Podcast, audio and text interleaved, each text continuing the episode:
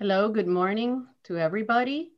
Welcome to the Edgerton series of the Pacific Council. Please excuse my voice, but I was yelling a lot last night during the UCLA game. So first, I want to introduce Kimberly Marteau-Emerson and then Ken Roth. Kimberly is going to conduct a conversation with Ken Roth today, and we're going to learn a lot about Chinese political and human rights abuses and all the controversies going on in China. Kimberly is a lawyer, civic leader, and human rights advocate. From 2013 to 2017, she lived in Berlin with her husband, US Ambassador to Germany, John Emerson, where she worked both with the US Embassy as well as independently to drive projects on multiple platforms, including promotion of German immigration and integration efforts related to the 2015-16 refugee crisis, and addressing the issue throughout Germany of bringing women to the economic and political decision-making table.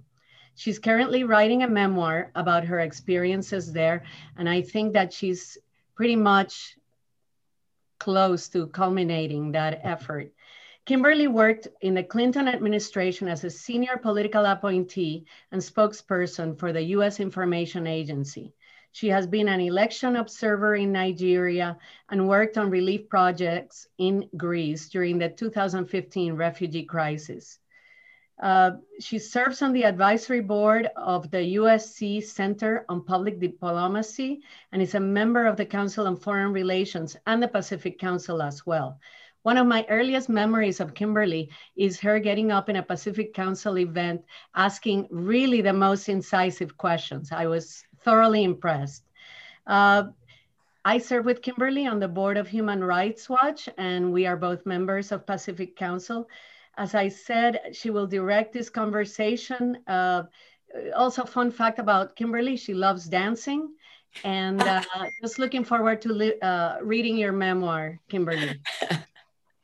Now Ken Roth, because he directs the hardest hitting and most fearless human rights organization in the world, Human Rights Watch, because his name sends a chill down the spine of human rights abusers, making them think twice about the potential cost of their repression. Because he knows so many world leaders and he is on a first name basis with many of them, he gets the access. Ken Roth has been the executive director for Human Rights Watch, which is a global organization serving in 90 countries. These countries include the darkest and the most oppressed, and many times these are forgotten countries. I have heard Ken say many times, if we don't do it, who will? Prior to joining Human Rights Watch in 1987, Ken served as a federal prosecutor in New York and for the Iran-Contra investigation in Washington, D.C. A graduate of Yale Law School and Brown University, he has conducted numerous human rights investigations. He has written on a wide range of human rights abuses, devoting special attention to issues of international justice, counterterrorism, the foreign policies of the major powers, and the work of the United Nations. I encourage you to follow Ken on his Twitter account. You know, at first, I get frightened by what he says, but actually it makes me fight harder for all of the things that they do at Human Rights Watch and all of the things that Ken advocates for. Just a reminder, please submit your questions through the Q&A at the bottom of the screen, and then passing it on to you, Kimberly. Thank you for being here, everybody. Thank you, Alicia. And I'm not the only one who likes to dance. So let's put a pin in that, and the next time we'll get together and do that together. Good morning and afternoon to all of you who are joining us. I want to thank the Pacific Council on International Policy and its fabulous leader, Jerry Green, for hosting the Edgerton series on a rising China, as well as Brad and Louise Edgerton for making the series possible. And of course, a big thank you to you, Ken, for taking the time to share your thoughts on human rights and China today. Let me take a couple of minutes to set the scene before bringing in Ken. China's steeply rising economic power over the past decades has only been exceeded by its increased repression and severe and pervasive human rights abuses domestically since Xi Jinping came to power as president 8 years ago. Xi's undisguised efforts abroad to protect China's technocratic authoritarianism through expanding its economic influence and undermining the liberal rules-based order are also hallmarks of his leadership style. As we all know, Xi is heading steadily for a third term or more as president, having pushed through abolishment of term limits in China's constitution. He seems undaunted by voices in the West and other democratic nations criticizing and calling for China to stop its tremendous persecution of the Uyghurs and other Turkic Muslim populations, its repression in Tibet, its crushing of the pro-democracy movement in Hong Kong, its massive and ever-widening surveillance of its citizens, and its repression of basic freedoms of expression, religion, and assembly, and its unlawful detention, imprisonment, and torture of Chinese human rights activists and government critics. Xi and his government have reacted strongly to outside criticism of China's abuses. First, China uses its economic clout to punish those abroad, be they governments or in the private sector, for the smallest of slights. Next, it forces political support and approval from a cohort of states that are now locked into Beijing through its massive infrastructure and real estate investments under the Belt and Road Initiative. Third, Xi also gets public support from like-minded leaders who are drawn to China's technocratic authoritarianistic model. Next, China uses its propaganda machine globally to hide or lie about facts it deems harmful to its image. And finally, China strategically wields its membership in multilateral organizations to shield itself and other bad actors from criticisms or actions targeting human rights, its human rights violations that might embarrass China or oblige it to honor the international human rights treaties and covenants that it is party to. Though China watches the US with caution and sees it as its only significant rival, Xi seems increasingly confident that no one can thwart China's march to become the world's dominant power. Xi's been reported as saying to his government officials more and more often in the past months, the East is rising and the West is declining. So with that rosy picture, I'm going to turn to you, Ken, and say, let's start by having you give us your perspective on human rights in China at this time. Okay, well, thanks, Kimberly, and my thanks to the Pacific Council for hosting this event. I think, Kimberly, you summed it up pretty well. This is, many people look at China and feel, here's a country on the rise. But in fact, in human rights terms, this is the darkest period in China, really since the murderous crackdown and the Tiananmen Square pro-democracy movement in 1989. And the two come together, I think, because, while Xi Jinping portrays himself as this confident, self-assured leader, in fact, he is terrified of his own people. And he is increasingly doing everything he can to prevent the people in China from speaking to each other, from speaking out publicly, from organizing together. And I think one way to understand the worsening repression is from this perspective of fear. He is doing anything he can to prevent, what he might describe as a color revolution or some kind of uprising, but really it's just about enabling the people of China to have a say in how they're governed, which is, of course, not the ideology of the Chinese Communist Party. In many ways, the most vivid illustration of that was what has been happening in Hong Kong, where Hong Kong, in a sense, couldn't be allowed to continue as it was because it showed that when people in China were free to express their views about what kind of government they wanted, the last thing they wanted was a dictatorship of the Chinese Communist Party. And so, Beijing has imposed the so-called national security law on Hong Kong. It really, should be understood as the Chinese Communist Party security law because it's all about preventing independent, pro-democratic legislators, politicians, activists from continuing to do what they've been promised the ability to do under the one country, two systems agreement, which has now basically been breached. And so we see, variations of that throughout the country. I think at this stage, China is best known for the severity of the crackdown in Xinjiang, where the Uyghur population and other Turkic Muslims have faced extraordinary repression. I mean, of a sort that it's difficult to think of recent precedents. But we don't know what the exact numbers, but I think it's widely known that somewhere in the vicinity of 1.3 million Turkic Muslims have been detained for forced indoctrination, essentially forcing them to give up their religion, to give up their culture, to become Mandarin-speaking quasi-Han Chinese.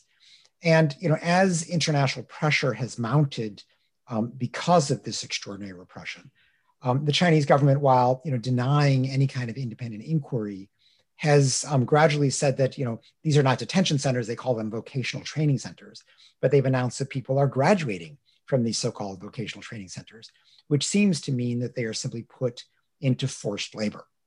And so, over the last year, the problem of widespread use of forced labor on the part of Uyghur Muslims.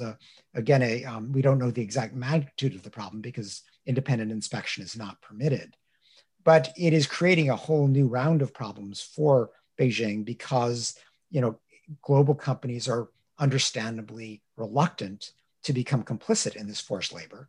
They're looking at their supply chains. They're not able with any security to determine, what is in that supply chain because of Beijing's obstructionism. And so you're seeing more and more companies announce that they're not going to purchase cotton from Xinjiang, or they're not going to make other purchases from Xinjiang. And China's retaliating. It's threatening them with economic and other forms of retaliation. So and these are just two examples, Hong Kong and Xinjiang, but you can go around the country. Obviously Tibet, other minorities, such as the Inner Mongolian population has been suffering, again, a kind of an effort to undermine their culture, any conceivable threat of a movement toward independence, even though there's just no prospect of that happening. But even throughout mainland China, ordinary people, lawyers who try to defend human rights, bloggers who try to speak independently, journalists who might try to probe too far, civic groups that want to speak together in a public manner in a way that the government doesn't want, all of them are facing repression. So it's not a pretty picture at this stage. And again, it all, I think, stems from this fundamental insecurity on the part of Xi Jinping and his government that they need to clamp down because they don't have the consent of the Chinese people. Thanks, Ken. So even without the consent of the Chinese people and with this clamping down, it does feel like China's increasingly impervious to outside pressure because of all these tactics it uses. What's the strategy to corral China? What will get China to live within the rules-based order? Yeah, I mean, although it tries to portray itself as impervious to external pressure, in fact, the Chinese government is extraordinarily sensitive to Chinese pressure. And the evidence of that is really how hard they push back when there are examples of external pressure. We're seeing that most recently with these attacks on H&M and various other retailers that had announced that they were concerned about forced labor in Xinjiang, or they were somehow re-examining their supply chains. And suddenly China's saying, we're going to cut you off from the Chinese market if you don't continue to purchase from Xinjiang. But even more broadly, the Chinese government, being a classic dictatorship, is very concerned about portraying itself as an accepted, legitimate government to its people. And it does this in part through censorship and propaganda, but it makes an enormous effort to be accepted as a respected partner by the international community. And so a lot of our strategy at Human Rights Watch has been to deny it the legitimacy that would come from that unquestioning acceptance, and to try to organize governments to speak out against the repression, to go so far as to condemn China and make it clear that, in fact, Xi Jinping is not accepted in his current form of governance by the rest of the world. Now, this is difficult to do because governments are very worried about retaliation. We're seeing this currently with Australia, which has been the principal, most recent target of Beijing's retaliation. because the Australian government had the audacity to insist on an independent investigation into the origins of the coronavirus in Wuhan. And that simple request, we can get into that in more detail later, but that is a very dangerous topic for Beijing. In fact, we've seen just in the last day that even the World Health Organization, which normally doesn't say anything critical of China, is beginning to question the cover-up and is beginning to say that there's need for more investigation, that this latest investigative report is incomplete. But our strategy really has been to pursue a safeties in numbers approach, to go to governments and say, yes, you rightfully are worried about retaliation if you speak out alone, but if you speak out together with others, Beijing can't retaliate it against the entire world. And we've done a lot of this at the UN Human Rights Council, where we've been, we don't yet have the votes for a formal resolution, but what we've been doing is organizing governments in the context of either the Human Rights Council or sometimes the General Assembly in New York to sign joint documents condemning foremost what's happening in Xinjiang, sometimes also Hong Kong. And if you look at sort of what's happened over the last couple of years, you see how things have evolved in a positive direction. Because the first time we tried this about 2 years ago in Geneva at the Human Rights Council, I think we got on the order of 23 governments to sign on. But everybody was so fearful that there's a tradition that when there is a joint statement like this, that somebody comes and reads it formally before the Human Rights Council. And nobody would do that. They were all afraid. Nobody wanted to stick their neck out. Now, ultimately, the British government read the statement, and Britain had taken the lead for a while. Most recently, the German government took the lead. This past October at the General Assembly in New York, the German government was able to arrange 39 governments to sign on. Turkey issued a parallel statement, so they made a total of 40. Now, what's interesting is that with each of these statements, the Chinese government organizes a counterstatement, and it puts together, the thugs and dictators of the world. So you get, Syria and Cuba and, Belarus and, all the great, paragons of human rights respect. And they sign on and say what they're doing in Xinjiang is wonderful. But the numbers willing to endorse Beijing have been diminishing, and the numbers willing to condemn Beijing have been rising to the point that we're almost at parity.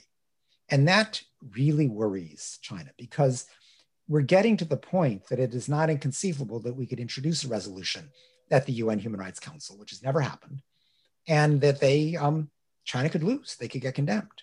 Mm-hmm. Now we've seen elements of this in related issues of the Human Rights Council. China is currently a member of the Human Rights Council. They were elected this past October. 4 years ago when they ran for a seat, they received the most votes of any candidate from the Asia Pacific region, which they're a part of. This year when they ran, they received the fewest number of votes of any of the Asia Pacific candidates other than Saudi Arabia, which lost. We wanted them to lose, But what this shows is that if there had been one more candidate from that region, China could have lost altogether, the way Russia did several years ago. And that, was a real wake-up call. There was also, every year, the Human Rights Council elects a president from really among the ambassadors in Geneva. And this year was the turn of Asia Pacific. And most people who wanted to defend human rights wanted Fiji to win, a tiny country, but a very good ambassador, very pro-human rights. That's who we were pushing for. China put forward Bahrain, basically practically a province of Saudi Arabia, a country that is highly repressive and has no interest in supporting human rights. The Chinese candidate lost overwhelmingly. Fiji is currently the president. So, these are all illustrations of the fact that, even though, Kimberly, as you mentioned, China has Xi Jinping's Belt and Road Initiative, this $1 trillion effort to, theoretically build infrastructure, but a lot of it is to buy friends and influence around the world, that this hasn't been enough. And that increasingly governments are turning on Beijing.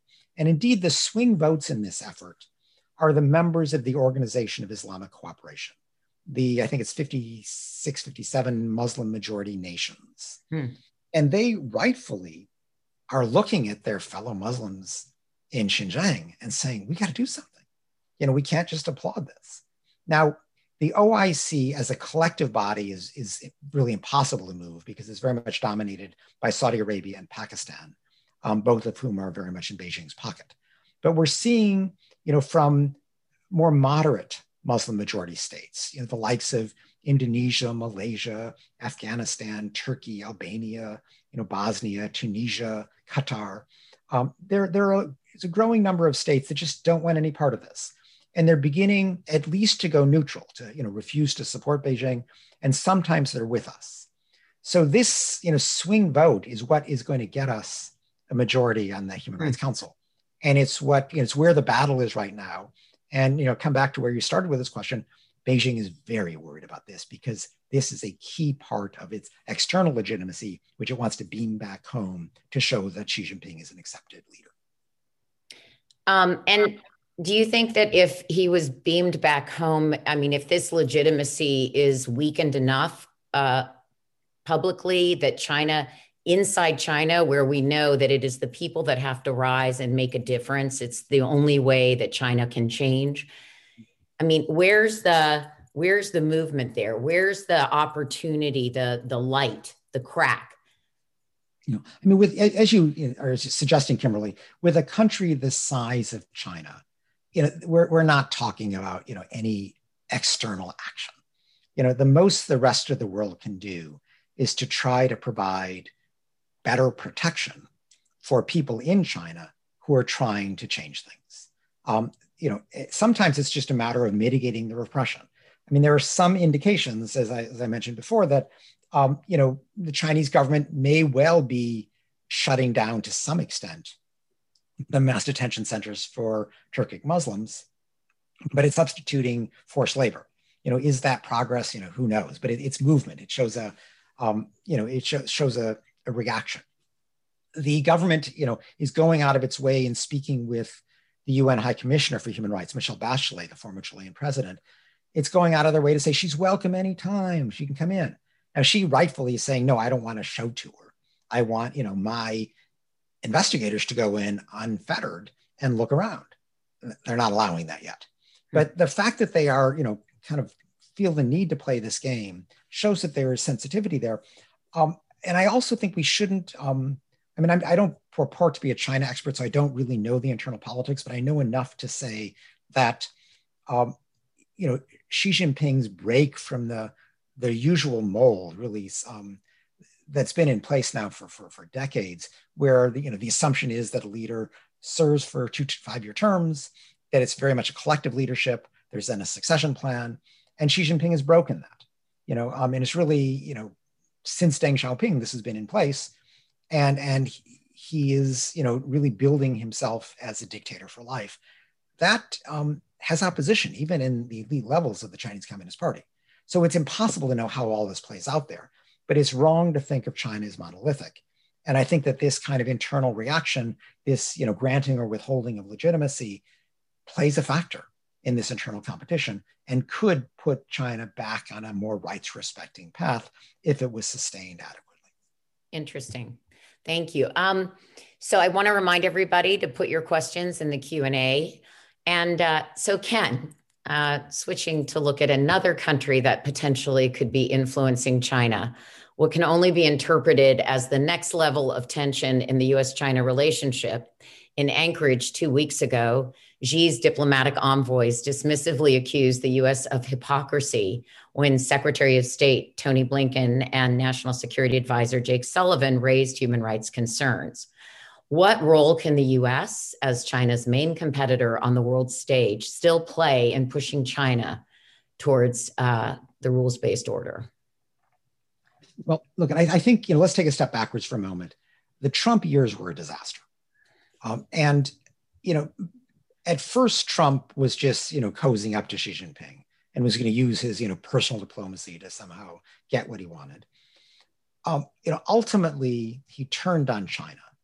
But it was in such a self-serving, unprincipled way that it had very little weight.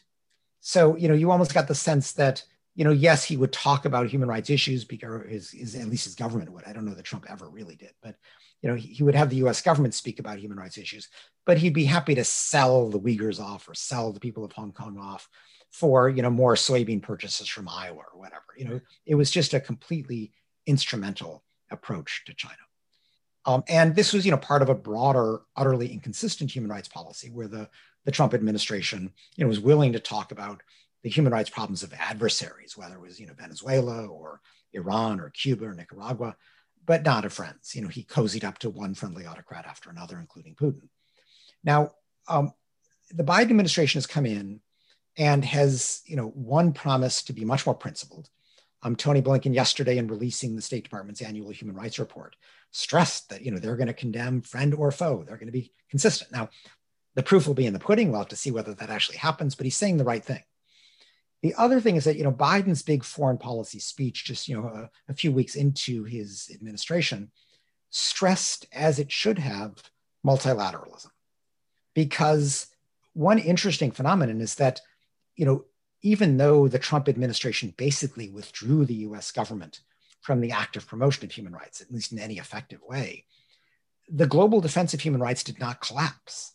What we saw was that many governments banded together and, you know, building coalitions typically, played a very effective leadership role on all the toughest countries. And so, you know, what I mentioned about, you know, what Britain and Germany did with respect to China, there are many other examples of that. You know, in Latin America, for example, the so-called Lima group coming together for the first time and addressing human rights in Venezuela. So what Biden understands is that he can't pretend to come in and have the US lead the human rights effort again. You know, that's not credible given these wild oscillations in respect for human rights that we see when each administration shifts in the US. But it's also not the right thing to do anymore, because, you know, the US should be welcomed as a partner, but this is only going to work with China or anything else if it's done in a genuinely multilateral way. So that's the rhetoric. You know, they've already said that they're going to rejoin or run for the Human Rights Council in October, the next elections. There is a real effort, I think, to build partnerships with others, and that's what's needed. You know, the big questions now are really, you know, sort of how to ratchet up the pressure. The efforts with respect to supply chains, I think, is potentially very powerful, but right now it's operating really just at the level of individual companies. You know, trying to balance, you know, the threat of retaliation from China versus the threat of, you know, their consumer base saying, you know, why are you complicit in this forced labor of all these Uyghur Muslims? A more systematic, you know, governmentally mandated really requirement that people make sure that their supply chains are not infected by Uyghur forced labor. And that if they can't be sure, they don't use that supply chain. You know, that would be very powerful. I think there's really a need for a much tougher effort to push for an unfettered international investigation into what's happening in Xinjiang. And, you know, I mean, to take another issue we really haven't talked much about, but the, you know, the coronavirus, this, you know, Wuhan, the WHO report to Wuhan was, you know, was really inadequate. And the question is now, okay, what next? You know, are they really going to push to get to the bottom of, you know, not simply, you know, what did China do to cover up during the early days of the outbreak, but where did it come from? And, you know, did it come from the Virological Institute? Did it come from something else? You know, right now, China is doing everything it can to block that and really pushing for a genuine international inquiry there that is not subject to obstructionism by Beijing is a very important thing to do. Yeah, the WHO report got fairly criticized for the lack of, I mean, not necessarily their fault, but, you know, the lack of access that they were given, that the data was controlled. And in fact, I read Annie's piece, Ken's wife, Annie, wrote a piece in Foreign Policy unpacking the TikTok, the chronology of China's suppression of information and its misrepresentations, which is really interesting to read. Is there anything we can seize on in those facts that have been brought to light? Are they being taken to a higher level? Are is Congress, are international bodies looking at, you know, those misrepresentations? Well, I mean, I think that there are two important dimensions to the coronavirus outbreak in Wuhan. I mean, one, my wife, whose name is Dr. Annie Sparrow, she had this piece in Foreign Policy where she really describes how the Chinese government covered up for the first 3 weeks in, you know, mostly January 2020, the human-to-human spread. You know, they maintained a fiction early on that every case of infection was directly linked to the Wuhan market, that it was not spreading among people. And they maintained that fiction to the point of sacrificing healthcare workers because they couldn't afford to kind of reveal the lie. So they would repress, reprimand, censor healthcare workers who tried to warn their colleagues. They would literally tell healthcare workers they were not allowed to wear protective equipment because that would, they said, you know, give rise to panic, but what they really meant is it would expose the lie. And this is important because, we have to think beyond COVID-19. You know, what about the next pandemic? And the critical early warning that we have is from our healthcare workers. And, you know, given that SARS began in China, that COVID-19 began in China, I mean, it is not inconceivable that we're going to have another outbreak, you know, viral outbreak starting in China. And what are you going to learn if you're a Chinese doctor, a Chinese healthcare worker, and you see what happened to the doctors in Wuhan who tried to warn people? You know, this time you're going to just keep your mouth shut. Mm-hmm. And we're a lot worse off because, you know, by China denying that there was human-to-human spread during those 3 weeks, while literally millions of people fled Wuhan, it enabled the virus to go global. And indeed, this downplaying of human-to-human transmission misled the rest of the world for a while. You know, it's why there were so many Italian healthcare workers who died, because the Italian authorities were so busy looking for people who would come immediately from China that they weren't focusing on the spread among Italians, which is what was killing the healthcare workers. So, I mean, that is an ongoing issue if we want to really be prepared for the next pandemic. But the other really open question is, you know, where did COVID-19 come from? And, you know, the dominant view is that it came from bats, and that may well be true. But there is, you know, some suspicious evidence pointing to the Wuhan Virological Institute. And, you know, this was an institute which was doing research on coronaviruses. It was doing so-called gain of function research, which where they try to make viruses, you know, stronger in order to better understand them.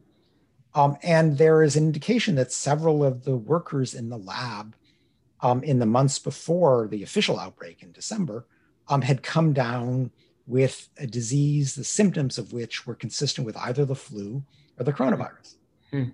WHO, the investigative team, said, can we have, you know, the medical data of these individuals? No.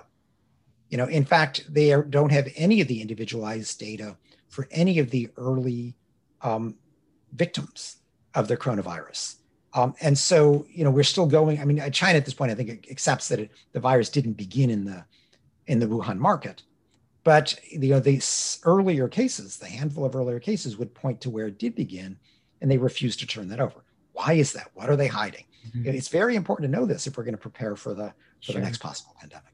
Thank you. That's super interesting. We actually have a lot of questions lined up. I just have one more question that I would love for you to address. When we were talking about how the U.S. could, what the U.S. could do to impact China more strongly on its rights records. And one of the things it has done, along with Canada, the UK, and the EU, is to basically label it. Well, the Biden administration didn't label it, but they endorsed the labeling of it as a genocide, although Human Rights Watch has not come to that conclusion. But does that legal categorization give any added ammunition to international bodies, such as the UN or the International Criminal Court? What does that mean? Is that helpful? I mean, look, obviously you want to call mass atrocities of this sort by the proper name. And whether that's genocide, crimes against humanity, or just, you know, large-scale detention, you know, forcing people to give up their religion and culture, you know, I think in many ways the precise label matters less than a clear factual understanding of what's happening. Now, you know, the genocide determination is being made, I think, based not so much on mass slaughter, which is how most people think of genocide, but it can also be genocide if you are, essentially denying, a national, ethnic, religious group the opportunity to reproduce. And there is, some evidence, but again, we don't really know the extent of it, of forced sterilization. What we don't really know is whether the forced sterilization of the Uyghurs is more than the forced sterilization that we're seeing elsewhere in China. Clearly, the forcing couples apart is preventing reproduction. The forcing of children into state orphanages where they are indoctrinated while their parents are, off in detention is a separate issue. So these are all horrible problems. We don't really know the scope of it just yet. And I think the real, the urgent next task is to get an unfettered UN investigation in there, which China is resisting as fiercely as it can. So all of this, by all means, we should use the appropriate labels, but at this point, we really need to know more facts. Thank you. I'm going to turn now to the questions because, like I said, we have quite a few of them. So the first question, Ken, is China's now on the UN Human Rights Council, which is interesting because it never ratified the the International Covenant on Civil and Political Rights, and everybody else there has, but it hasn't. But anyway, it's on the Human Rights Council. It was appointed last year to a special panel, which will select the next group of special rapporteurs. Should we be giving up on the council for bringing China to account on human rights if it's kind of the fox inside the chicken coop? Yeah, I mean, no, I would not give up on the council. I mean, the critics of the council, and often, the most vociferous critics are defenders of Israel because the council criticizes Israel so much. And they try to say, oh, look at, they're the following abusive members are on the council, therefore let's give up on the council. And in fact, we would certainly be happier not to have these members there. The original idea of the Human Rights Council was you would have competitive elections.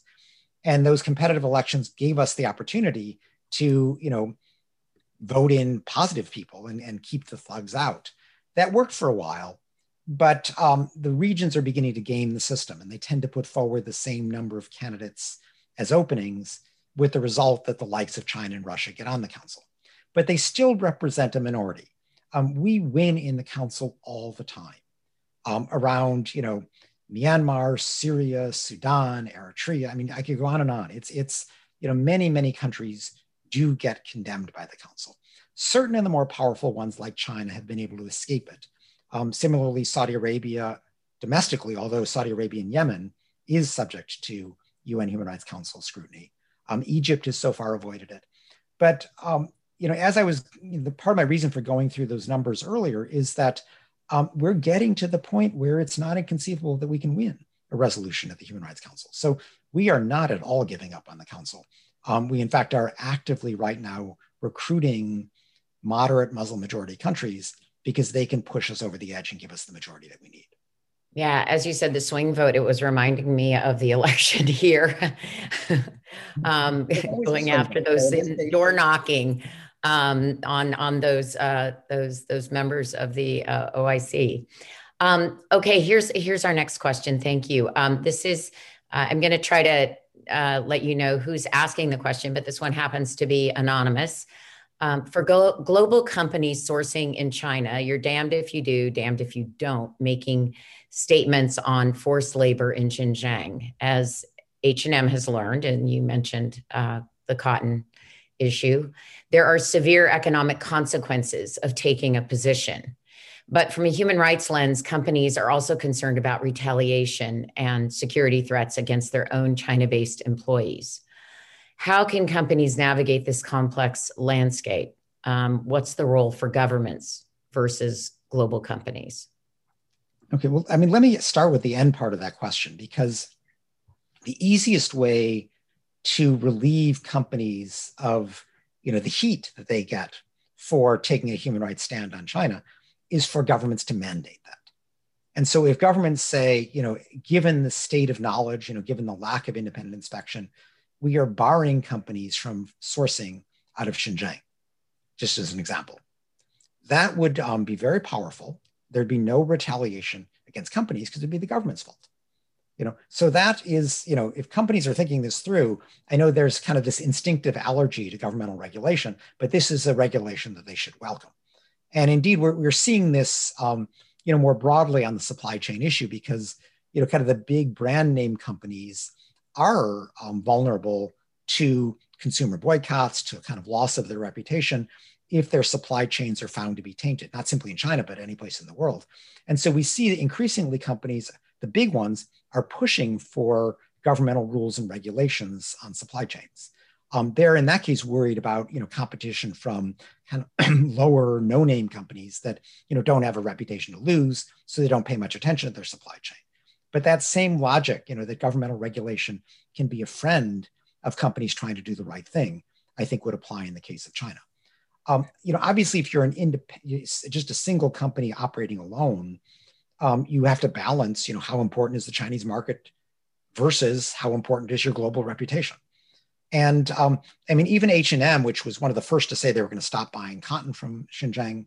I mean, and Xinjiang represents, I think, about 20% of the world's supply. Almost all of China's cotton is produced in Xinjiang. So that was, you know, an important statement there. It wasn't just that they were expressing concern. They're saying we're not going to be complicit in these atrocities. And now, you know, Beijing is coming back and saying, well, you may not have access to our market. But I think the more companies that do that, the less that kind of retaliation is possible. And of course, the more governments mandate it, the less the companies are the subject of retaliation. Hmm. Thank you. Yeah, it seems like there's safety in numbers and then safety if you have political cover. Here's a question from Ted Picone, who is on the council, the Pacific Council. Given rising geopolitical tensions in the region and growing support for the Quad as a counterweight to China, how do we see India's role? Concern is that recent worrisome backsliding in India's human rights behavior may get less attention or condemnation in order to support a collective approach to Beijing. Yes, well, I mean, I think, you know, Ted, you're right that one of the things we've warned the Biden administration about is that in their eagerness to, you know, build an alliance with the Modi government against China, they should not be ignoring what has been a, you know, a serious backsliding on human rights in India under the BJP and Modi. So now, in terms of, you know, India's role on human rights generally, it's rare that they will support human rights initiatives targeting a particular country. This has been their longstanding position, you know, frankly, because there's so much that can be criticized within India, and they don't want, you know, that vulnerability. Now, on China, there clearly is, you know, geopolitical tension, a struggle between India and China.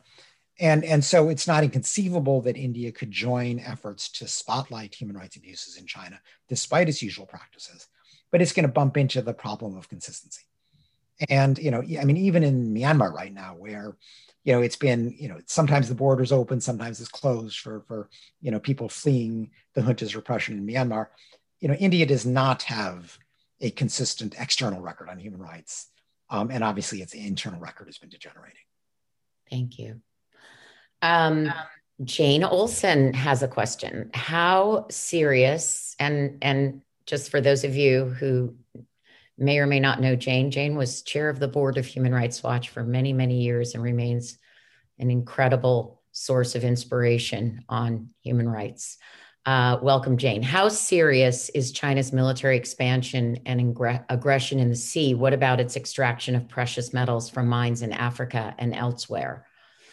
Yeah, I mean, look, on the military aggression, I mean, this is kind of beyond my competence. So I can't really say much beyond what is kind of widely known in the papers. You know, yes, they've gradually taken over these, you know, islands and islets and little spits of land in the South China Sea and are militarizing them.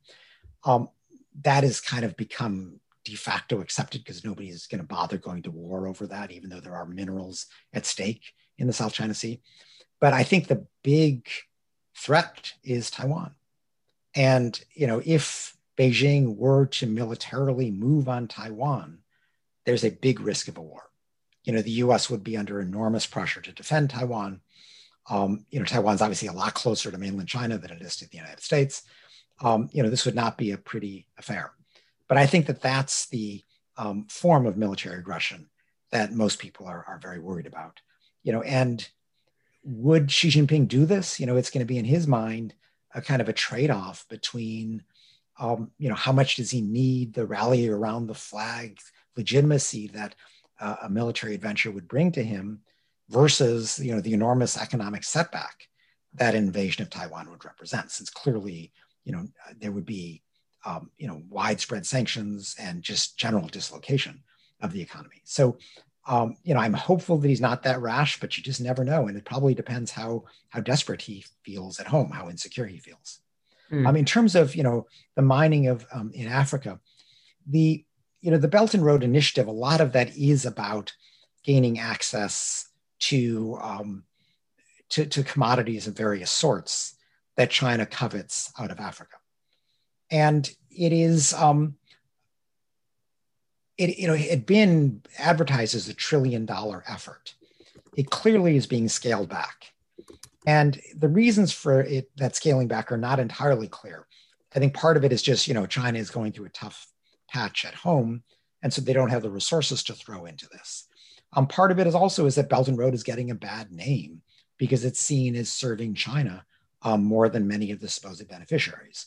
You know, the you know, some of the projects are seen as debt traps, whether it's the Sri Lankan port or the, you know, Mombasa Nairobi Railroad in Kenya. Some are seen as, you know, mainly benefiting Chinese contractors, you know, not so much locals. The lack of even basic transparency, the kind of transparency that has become more normal with World Bank or IMF loans, is absent with Belt and Road Initiative loans. And so a lot of them, you know, maybe half goes to the project and half goes to the leaders' Swiss bank accounts. You know, there's just no accountability there. So, you know, through these variety of factors, it is less and less popular by the people of these countries, even if more autocratic rulers are happy to pocket a good part of the money. Wow. Well, the next question I have is coming from Martha Sardinius. And it's a question about Chinese intelligence. And I think that what I'd be curious to hear, and kind of Martha, going to take your question. She's wondering if it's mostly about copying tech and copyrights and why they stayed away from the U.S. Did they stay away from the U.S. presidential election? I don't know. But I think that it's maybe a broader question about, you know, Chinese surveillance and its use of its technology to, you know, creep into other systems. And or perhaps you can talk a little bit about how it's impacting the Chinese people. Look, I think that, I mean, I have no special insight into Chinese intelligence. What I do know is that the Chinese government is extraordinarily attentive to what the Chinese diaspora says. And so there is an active effort to monitor the diaspora, you know, whether it's students or workers or others abroad, and to pressure them to stop any criticism of Beijing. Doing this, you know, by letting them know that they're being watched, but also by threatening family members back home. And we're seeing this. I mean, the BBC has an account out this morning of a, you know, Uyghurs who were involved in helping the BBC describe the sexual abuse of Uyghur women in Xinjiang. And these Uyghurs in the West now, you know, in exile, are being contacted by Chinese intelligence and basically saying, you know, you keep this up, your family member is going to be in big trouble. And so there's, you know, there are no qualms about using that kind of, you know, really blackmail with one's loved ones back home to silence comments abroad. But when we think about Chinese censorship overseas, it's a mistake just to think about ethnic Chinese people, because all of us are also victims in a sense of what is becoming a global censorship effort. So, you know, when the Houston Rockets general manager, you know, tweeted support for the Hong Kong pro-democracy protesters, you know, China came down on them like you know, a bunch of bricks. And it was, you know, it was a nothing thing but it shows how utterly sensitive China is to any criticism and its willingness to use this economic clout, in this case, you know, a huge television contract with the National Basketball Association, to censor that kind of commentary. And, you know, you see this in Hollywood. I mean, you know, you're all in LA, you know, Hollywood movies now, because so many of them show in China, are censoring themselves to make sure that they're China palatable. Mm-hmm. And so we're seeing, you know, more and more that companies, individuals, kind of anybody with an economic interest in China is either self-censoring or is actively being censored by Beijing. And this, you know, I mean, it's bad enough that the Chinese people are subject to this, but increasingly the rest of the world is subject to this kind of censorship. Hmm. Thank you.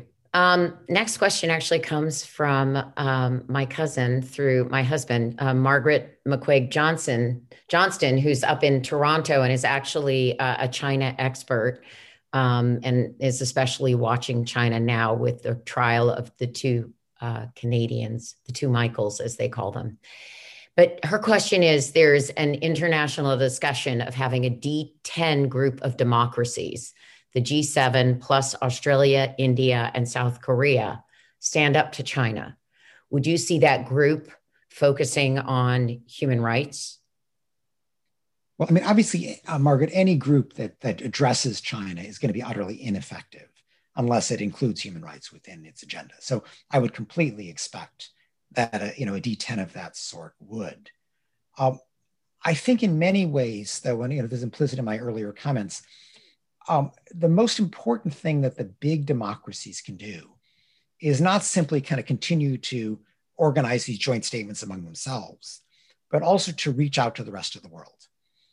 And this is kind of a numbers game, but there are governments clearly in Latin America, in Africa, in Southeast Asia, who would be willing, you know, with a little bit of encouragement, to speak out about what's going on, say in Xinjiang. And, you know, one thing the big economic powers can do is to say, you know, we encourage you to speak out, but, you know, and if you're subject to retaliation, we're going to help you. You know, we're not going to leave you dangling. But things of that sort, and really building a global coalition, not just among the usual suspects, but among the, you know, the global South, where China sees itself as somehow representing them or more broadly accepted. If that begins to break down, that really dents Xi Jinping's legitimacy. And I think that you know, effort to sort of build a broader North-South coalition around Chinese human rights issues is the most important thing that the big Western democracies can do. Hmm. Thank you. And actually, I'm just looking at these list of questions. There's another one that wanted to know the latest on the case of the two Michaels. Well, about a month ago, the Canadian government led a very good initiative. I forget the exact number, but they must have had, you know, 40 some governments sign on. And it was all done very diplomatically. It was an initiative against arbitrary detention in state-to-state relations. No country was ever named. But what this was about was governments that, you know, seize foreign nationals as hostages for foreign policy purposes. And, you know, that's obviously what China is doing in the case of the so-called two Michaels, two Canadian citizens whose only offense was being Canadian citizens in China. China detained them to try to get the Huawei CFO released from extradition proceedings in Vancouver, where the US is seeking her extradition to the United States for alleged sanction violations with respect to Iran. And it's just you know, it's a blatant case of hostage taking. Now, this is, you know, Canada's been very strong on this point. But I think they are, you know, and it was a good sign that so many governments rallied behind them, but it shows the depths that the Chinese government is willing to go in order to try to get its way.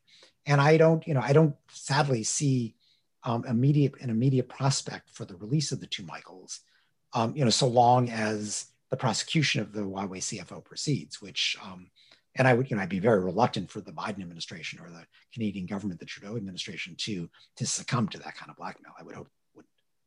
Mm, yeah, absolutely. Good. I think we have time for a couple more questions. Do U.S. universities, this is an anonymous question, do U.S. universities aid and abet Chinese human rights abuses through their engagement in China? and via the presence of Confucius Institutes and large numbers of Chinese graduate students in the US? Should the behavior of US universities change? And if so, how? Well, it's interesting. Human Rights Watch has been quite involved in developing, basically an ethical code for how US universities can engage with China in both of the respects that you mentioned. On the one hand, operating campuses or branches of campuses in China. On the other hand, welcoming Chinese students at US universities. And, as a general matter, I think these kinds of university exchanges are very good. It helps people understand each other. We certainly want, more Chinese citizens having the advantages of a kind of open, critical thinking US education. But we have to be, very aware of the censorship efforts. The Confucius Institutes are really, have largely become propaganda machines. And I think we have to be careful about universities sort of taking the money involved in that, because it's all Chinese government money, and then trying to silence their professors or limit what can be said on campus or restricting symposiums or seminars. There's a real threat of, censorship of academic freedom. The Chinese government has no qualms about trying to exercise that censorship. And it is hard for universities to resist when there's a lot of money at stake. And so, it is often the best solution to that is don't become dependent on the money to begin with. Recognize that this is strings attached money and, find other ways to teach Mandarin or to welcome Chinese students without the Chinese government involved. Similarly with branches overseas, I would be very reluctant to spend a lot of money on real estate or, infrastructure that you're reluctant to lose. The best kind of overseas presences are very light footprint ones, where if the Chinese government starts trying to censor, you can just pull out and there's not a huge loss. Mm-hmm. But if there are major institutes built or the like, universities are less likely to pull the plug, and that's when they become very vulnerable to censorship. Yeah, of course. I think we have time for one more question, and I'm going to take moderator's privilege to kind of take one of these and shape it a little bit. Madeline Bluderou asks, how could we better counter the Chinese influence and rhetoric over human rights issues in other countries when China tries to retaliate and export its vision of human rights? And I guess that one of the questions that's been in my mind is, how do we convince there are countries and populations which look at China's technocratic authoritarianism and say, wow, that looks like it's working. It's delivering the goods to its people, is it? But it's apparently tries to say it's delivering the goods to its people.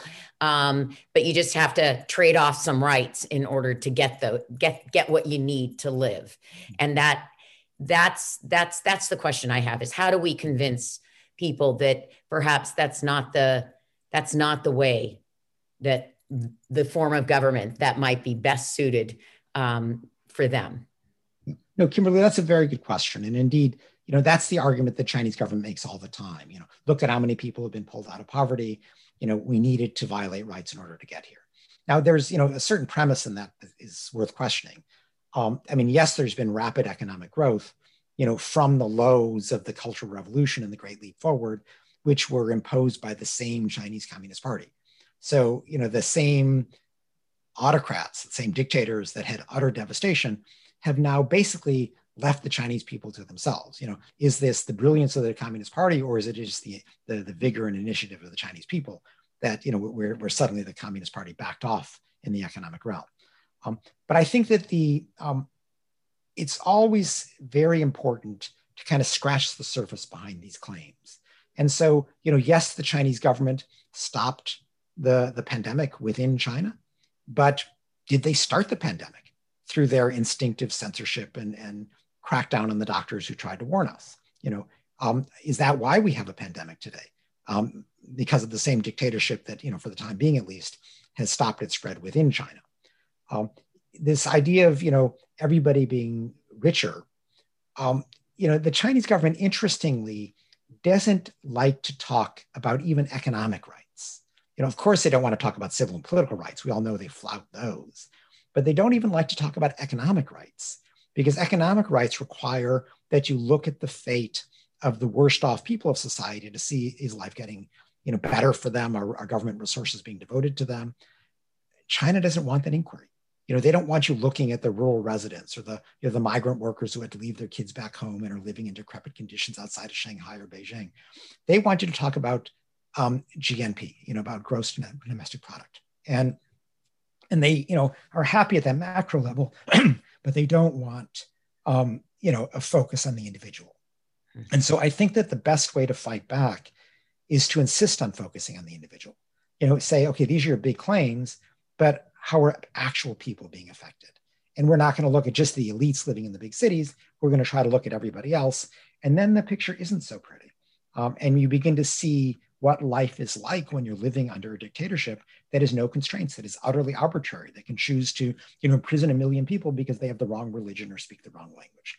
And that is, you know, not such an attractive picture for the rest of the world. Thank you. Good answer.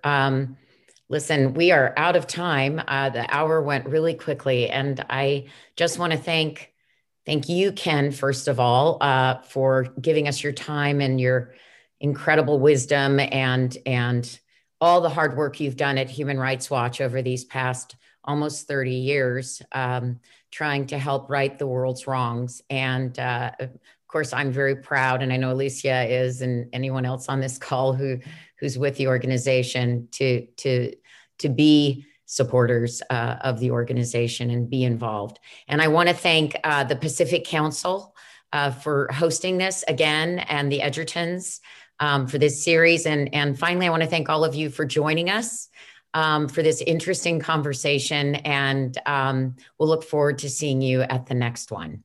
So bye, everybody. Thanks so much.